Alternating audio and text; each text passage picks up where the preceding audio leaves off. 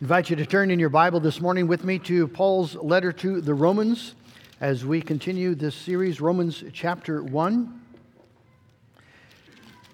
Last week we looked at verses 15 and 16, and this week we're looking at verse 17. I don't intend to take the entire book uh, one verse at a time, but uh, we do have in chapter, in verses 17, uh, really the, the theme of the whole book. And so uh, Paul's going to spend the next eight chapters basically unpacking what he means by verse 17. And so uh, it's good for us to take our time this morning and delight in this wonderful truth about uh, the gospel as uh, the righteousness of God received by faith. And so we're going to begin reading at verse, uh, I'm going to pick it up starting at verse 8 again, and we'll read through verse 17. Let's begin at verse 8. First, I thank my God through Jesus Christ for all of you, because your faith is proclaimed in all the world. For God is my witness, whom I serve with my spirit in the gospel of his Son, that without ceasing, I mention you always in my prayers, asking that somehow by God's will I may now at last succeed in coming to you. For I long to see you, that I may impart to you some spiritual gift to strengthen you that is, that we may be mutually encouraged by each other's faith, both yours and mine. I do not want you to be unaware, brothers, that I have often intended to come to you, but thus far have been prevented, in order that I may reap some harvest among you as well as among the rest of the Gentiles. I am under obligation both to Greeks and to barbarians, both to the wise and to the foolish. So I am eager to preach the gospel to you also who are in Rome. For I am not ashamed of the gospel. For it is the power of God for salvation for everyone who believes, to the Jew first and also to the Greek. For in it the righteousness of God is revealed from faith for faith, as it is written, the righteous shall live by faith. Let's ask the Lord to bless this word. Father in heaven, it, is the message uh, that we find here this morning that has uh, transformed your church throughout the ages. Lord, this is the, this is the gospel uh, that you save uh, by faith, that you give, Lord, all that we need in Jesus Christ, and we can receive it freely. And Lord, I pray you give us ears then to hear this morning and hearts to rejoice in, in what you've done for us in Jesus. And we pray in Jesus' name, amen. Some of you know uh, Rick Anderson. He's an OPC missionary serving in um, New Jersey, uh, not just because New Jersey is uniquely a needy state when it comes to spiritual things, but uh, because he's ministering to the Jewish population there in, uh, in New Jersey and, and New York. He's got a unique ministry to, um, to Jews. He writes in, in a letter of a conversation he had with a man named Ronnie. And uh, the discussion uh, was about how one can find eternal life. And, and Rick writes this Ronnie told me that he believed, he believed that if a Jew does his best to live a good life, God will accept him. So, what happens when you don't do your best? I asked. Have you always done your best? And what hope do you have if you decide not to do your best once in a while? Rick writes, At that moment, I could not for the life of me remember the passage that deals with works righteousness. So the conversation ended and we departed cordially. I left him some literature. As I was walking back towards the Boardwalk Chapel, I remembered the verse I was looking for. In fact, I had it typed out on a laminated pocket card I had with me. So I returned to the store, met him again, and pulled out the card, pointed to it, saying, Here, read this. It's taken right from the Torah. It was Deuteronomy 27, verse 26. It says, For whosoever shall keep the whole law and yet offend in one point, he is guilty of all. At that, Ronnie said nothing for a moment and then said, Yes, I know that's true. And I know that because of this, I'm not going to heaven. Listen, I said, what if God has done what no man could do for himself? What if God is able to save sinners freely? Uh, our world is full of people trying to do their best, hoping, hoping that it will be enough uh, to atone for their sin. Unfortunately, the church is also full of people uh, often trying to do their best, uh, hoping that uh, somehow uh, they can gain the favor of God, somehow be, have assurance of their faith, and so they do their best and are uh, weary and disheartened because of it. We know that we don't always do our best. In fact, we probably have never ever reached our best, have we? Because we are so prone to sin. Uh, that's the beauty of the gospel. You see, Paul was not ashamed for the gospel because the gospel is a message for people who don't do their best, uh, for people who have sinned violently against God and who deserve, in truth, nothing but the judgment of God. But this is a, this is a good news, a message of, of God's uh, delight in rescuing sinners, um, all by grace and all through faith. Uh, Paul, it, it, we looked last week at verse 16 where Paul delights in the gospel because it is the power of God unto salvation. And in verse 17, Paul addresses how does that power work? How is the gospel the power of God unto salvation? And we'll see that it is uh, specifically uh, the power of God unto salvation because the gospel is this proclamation of God saving sinners not by their works, not by their best, but by giving to sinners the gift of righteousness received by faith. So, this morning we're going to just unpack this verse together. We're going to look first at the, the nature of the gospel's power, and then we'll look at the meaning of that, that phrase, the righteousness of God, and then finally the significance of faith. And, and so let's just step in here, looking first of all at the nature of God's power. As I said, verse 17 explains how does the power of the gospel work? What is the power of the gospel like?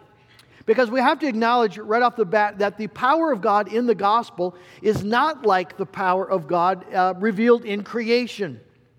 That was sheer omnipotence where God uh, looked over this, this uh, vast, empty void and the darkness of it, and God spoke.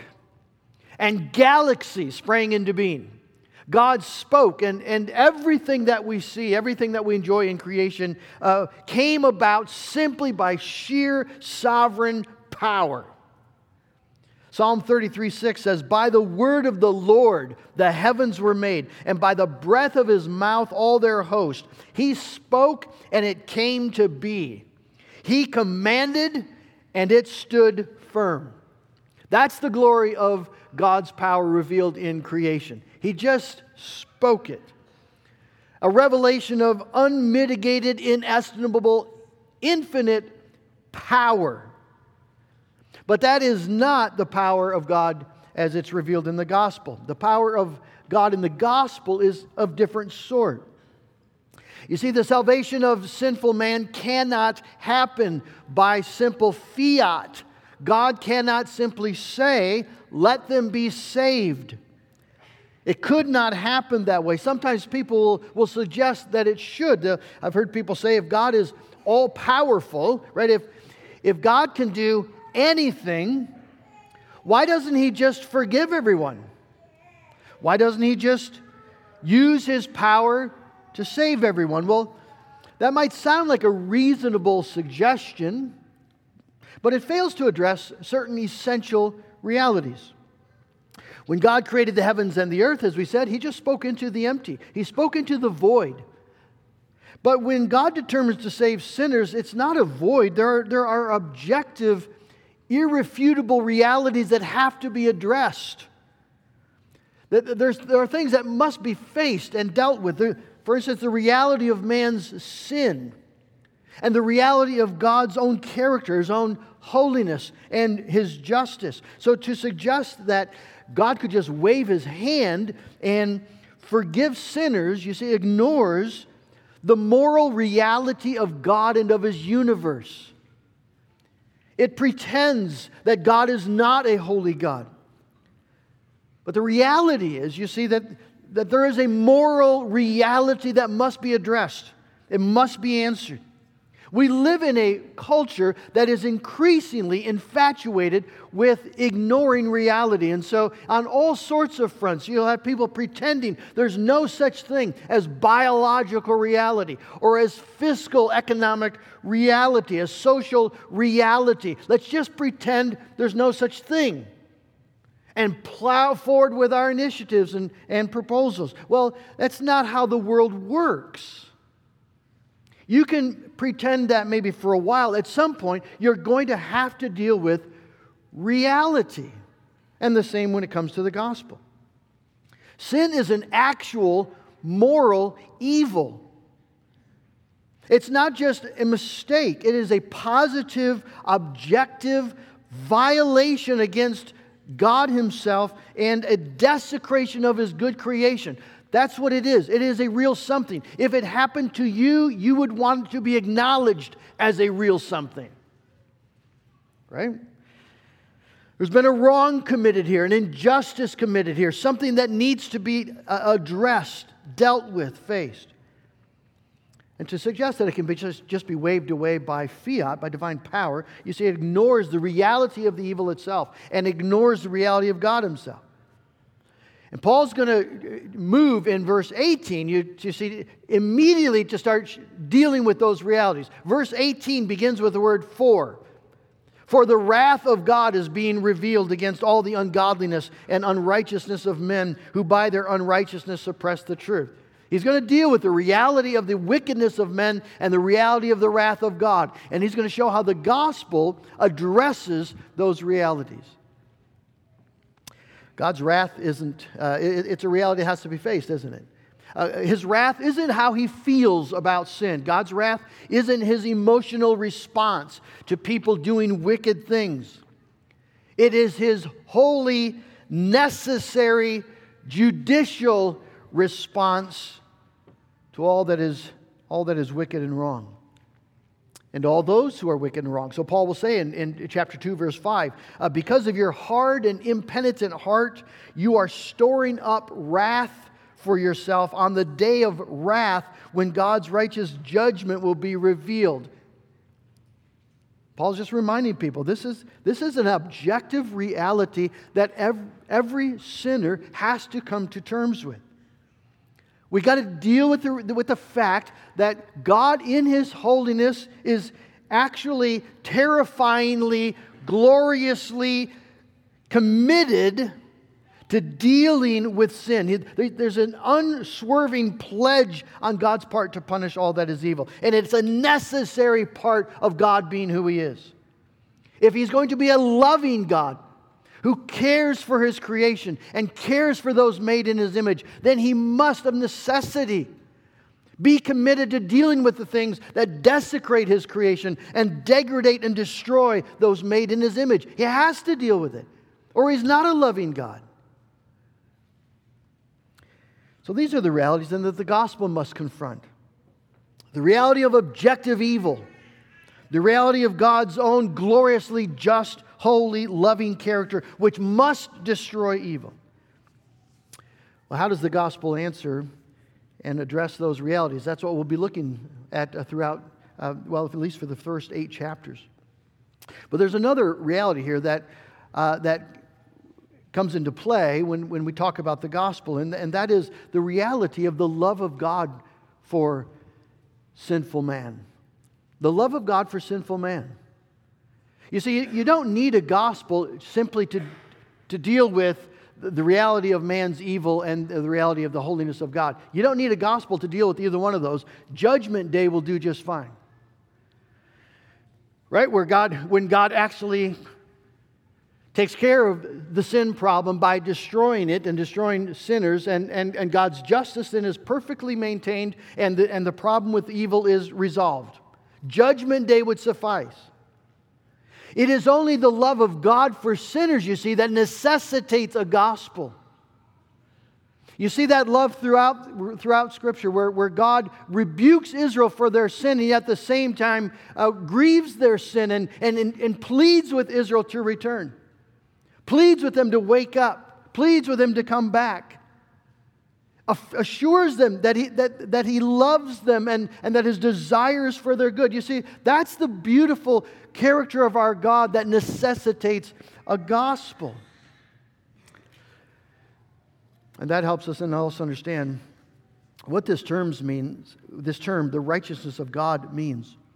Paul says, I'm not ashamed of the gospel because it's the power of God, A, verse 16, and it is the, for in it, the righteousness of God is revealed from faith to faith.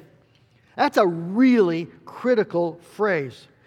To get that phrase wrong means you'll get the gospel wrong. So, what is the righteousness of God? A common mistake, if, if I would ask you this morning, what is the righteousness of God? I think most of us would tend to say the righteousness of God is that character of God. It's an attribute of God, that He is holy and He's just, He's, he's perfect and pure, He's righteous.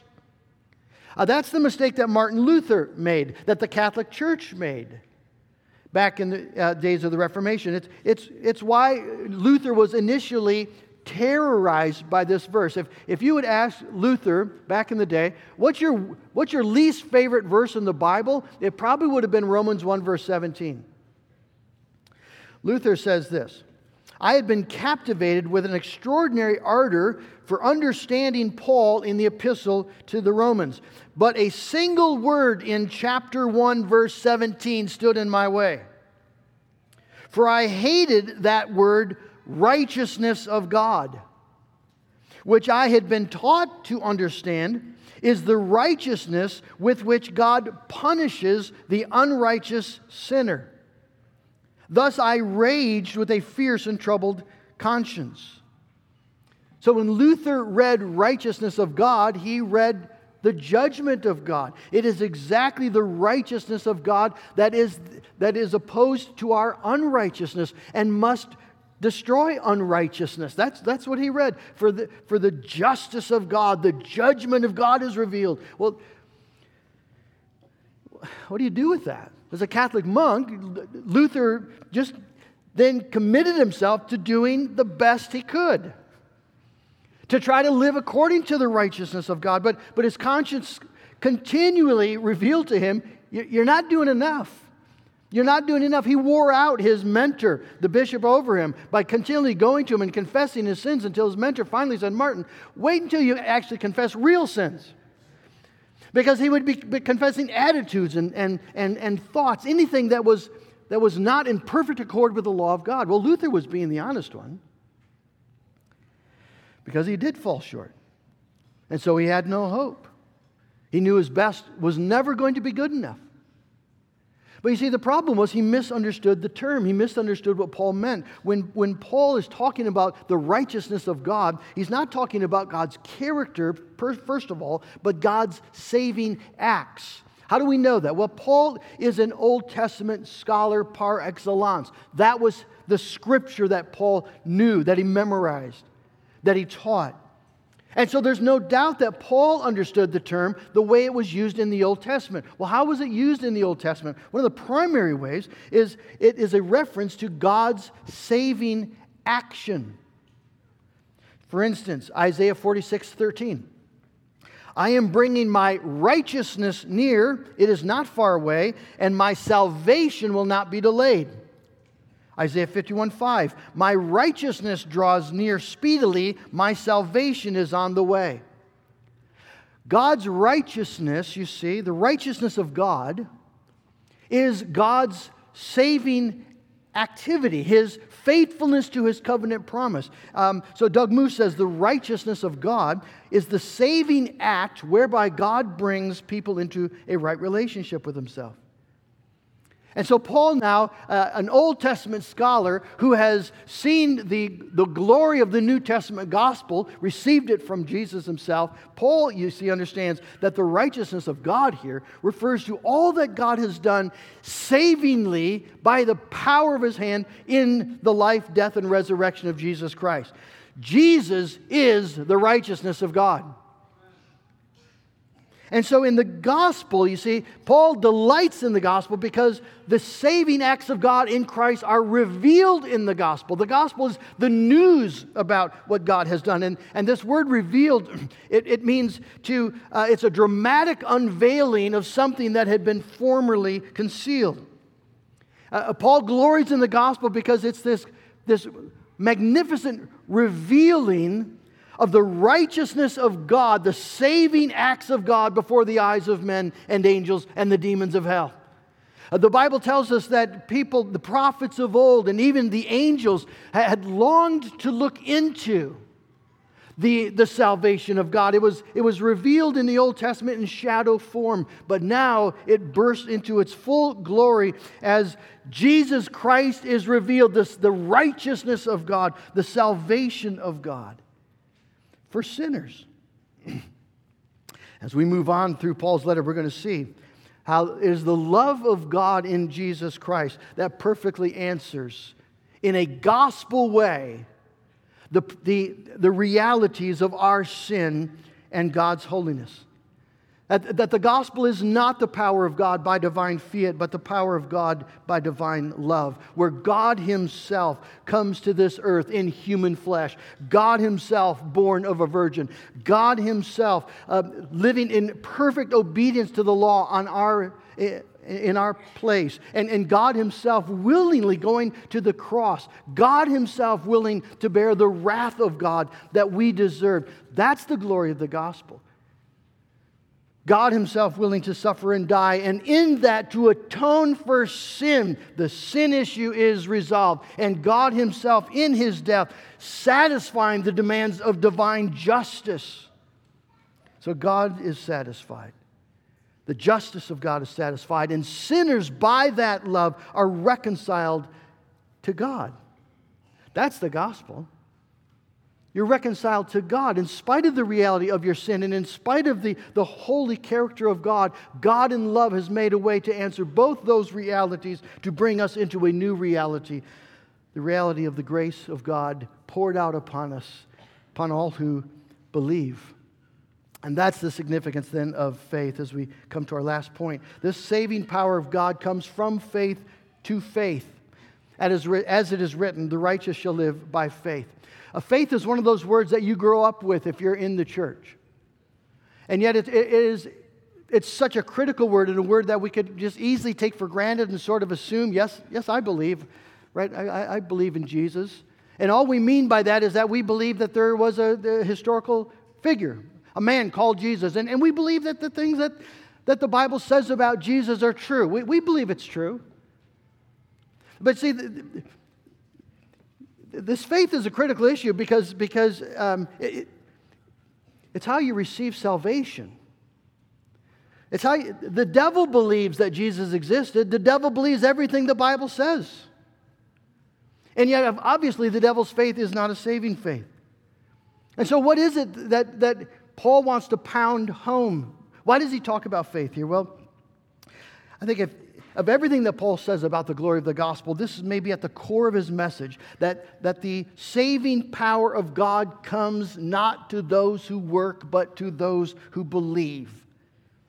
It is a gift, a gift received by faith. If you have your Bible, just go to chapter 3, one page over, and notice what he says in verse chapter 3. And we'll start at verse 20. Notice earlier on, no one is righteous, verse 10, not, one. No one seeks for God. Everyone's turned away. No one does good, not even one. Uh, verse 19, we know that whatever the law says, it speaks to those who are under the law, so that every mouth may be stopped and the whole world may be held accountable to God. For by the works of the law, no human being will be justified in his sight. It just slams the door on salvation by doing your best. It's not going to happen. It cannot happen because of the reality of our sin. But, that's the beauty in verse 21. But, but now the righteousness of God has uh, been manifested apart from the law, though the law and the prophets bear witness to it, the righteousness of God through faith in Jesus Christ for all who believe. For there's no distinction. All have sinned and fall short of the glory of God and are justified by his grace as a gift through the righteousness and redemption through the redemption that is in Christ Jesus, whom God put forward as a propitiation by his blood to be received by faith. To be received by faith. The gospel is the power of God unto salvation, you see, because it doesn't require anything of you. It is a gift God gives to us. The, the, the, gospel is the power of God unto salvation because all the work The work of redemption was all, all accomplished by Jesus Christ. When he bowed his head on that cross and cried out, Tetelestai, it is finished. What he meant was the work was finished. It was accomplished there, done, sealed by his own blood. All that is left to do for sinners is to receive it. To believe. You see, that's what Paul means by faith to receive it and to keep receiving it so that we live by it. The righteous shall live by faith. That's the critical core of Paul's message. God's salvation is not for those who try hard, who do their best. It's given to people who acknowledge their best will never be good enough and who come then to cast themselves on Jesus Christ in faith, to believe in him. Now, Paul, of course, had learned that lesson the hard way. Paul was a man who was very good at doing his best, wasn't he? He was the, he was the right uh, ethnic origin. He was, a, he was a Hebrew. He was, he was a Pharisee. He knew the law. He kept the law. He excelled in doing his best. And then he met Jesus, the Holy Son of God. And in a moment, Paul realized his best was a dunghill, it was a delusion as he stood before the righteousness of God. And yet, Paul then learned that the righteousness of God, the saving acts of God, comes to those who believe, come to those who reach out and receive it. As Paul says in Philippians 3 9, his new goal in life was this quote, to gain Christ and to be found in him, not having a righteousness of my own that comes from the law, but that which comes through faith in Christ, the righteousness of God from God that depends on faith. You see, that's what Luther came to realize. He writes this He says, I beat persistently upon Paul, more, most ardently desiring to know what St. Paul wanted that last by the mercy of God, meditating day and night, I gave heed to the context of the words, namely, He who through faith is righteous shall live. There I began to understand that the righteousness of God is righteousness with which the merciful God justifies us by faith. you just imagine this man who is persecuted by these thoughts that he's, he's got to earn it, he's got to do enough, and it's never, ever enough. And there's no relief, there's no, there's no escape because God is God and the law is the law, and Luther continually fails to keep it. And eternity is fast approaching. Hell looms in front of him. What is he going to do? Well, he, he realizes as he pounds on St. Paul, he finally realizes as he pays attention to, to the context and, and notices the words, He through whose faith is righteous shall live. Martin Luther finally realizes it's not up to what he does. It's about what Jesus has done and, and, and, and that he can receive what Christ has done freely by faith. Luther says this Here I felt that I was altogether born again and had entered paradise itself through open gates. I remember I was probably 22 years old. Yeah. Um, I was home from, uh, d- just done with college. I came across John Bunyan's book, uh, Abounding Grace to the Chief of Sinners. If you never read that, highly recommend it. Abounding Grace to the Chief of Sinners. And it's just Bunyan's own story of, of of coming to faith and how he's wrestled with the sin of his heart and, and his blasphemous thoughts at times, convinced that, that he was bound for hell. And, and, and yet, when the gospel finally broke through, it's the exact same thing he came, he came to recognize that we're, we're received and, and, and saved by faith, by faith in Jesus who did the work. I remember. Uh, and I don't remember what portion of the book I was reading. I remember that was the, maybe the first time the gospel in its clarity had broken into my own into my own mind as, as I was battling hard to be a better Christian, battling hard to be a, a more faithful and righteous person, and failing and failing and failing. And, I, and I'm reading this little book, it's not very big. And I remember I just rocked back in my chair and laughed out loud. There's a gospel for struggling Christians.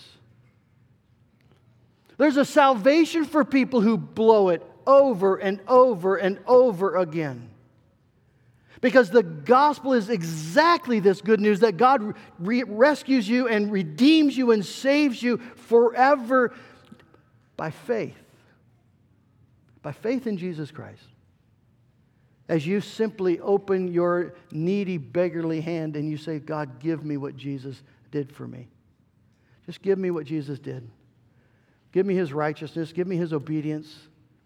Give me all the success and, and, the goodness of Jesus. Give that to my account. Give me his blood to atone for my sin. Give me his resurrection to be the power in my life. Give me Jesus. See that? That's where salvation is found. And, and, and that's, that is good news for, for anyone, no matter where you are, no matter if, if you're not a Christian at all or you've been a Christian for 70 years. It's good news for all of us. You see, if the power of God unto salvation in Jesus is freely available to anyone by faith, we can say to every and any sinner with absolute confidence believe in the Lord Jesus Christ and you will be saved. I don't care who you are, I don't care what you've done. That's the gospel truth. And we can say to the most mature saint who's weary and heart sick because of remaining sin, we can remind them, since we have been justified, this is uh, chapter um, 5, 1 and 2. Since we have been justified by faith, we have peace with God through our Lord Jesus Christ. And through him, we have obtained access by faith into this grace in which we stand.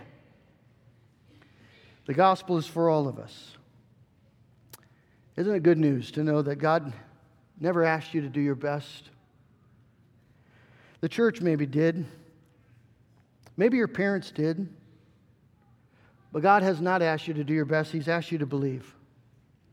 He's asked you to believe in all that Christ has accomplished.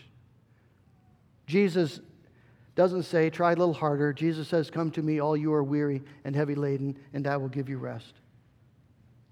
Friends, let me ask you, what would it look like this week for you to stop trying to gain the favor of your Father in heaven and instead receive his perfect gift to you in Jesus Christ.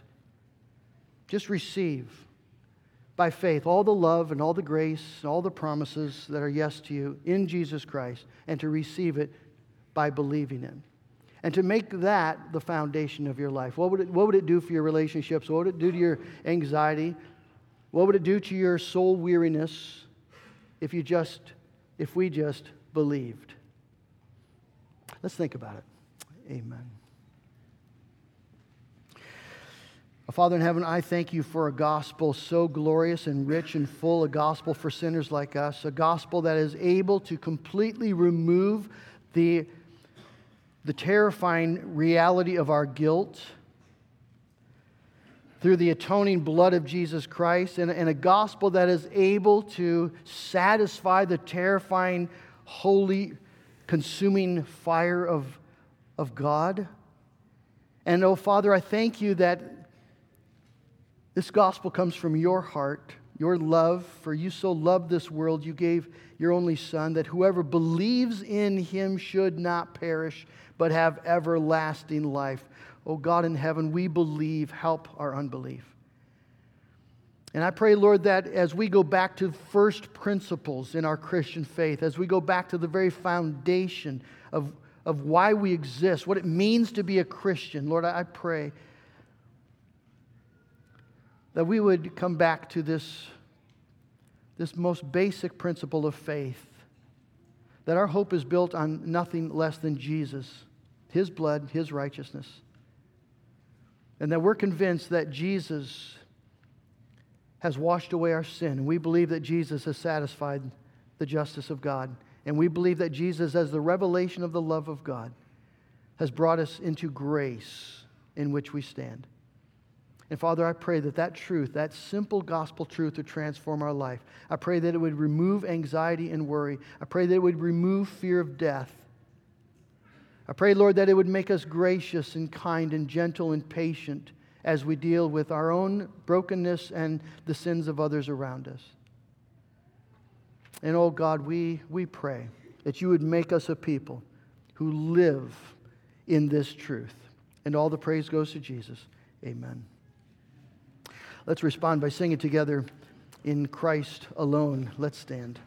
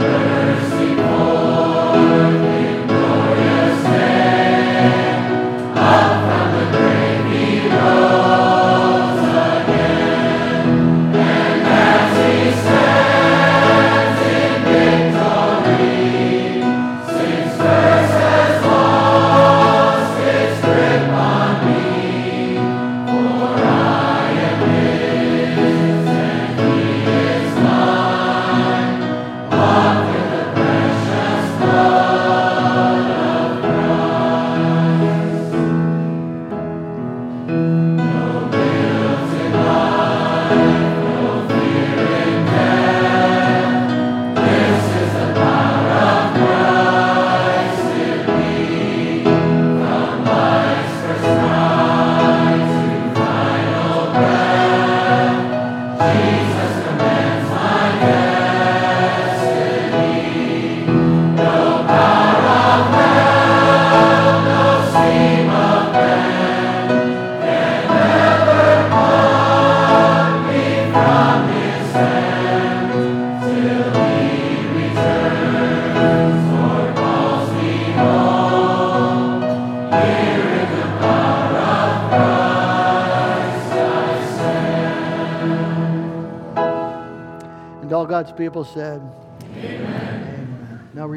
blessing that God gives to you in Jesus. The Lord bless you and keep you. The Lord make his face to shine upon you and be gracious unto you. The Lord lift up his countenance upon you and give you his peace. Till Christ come again. Amen.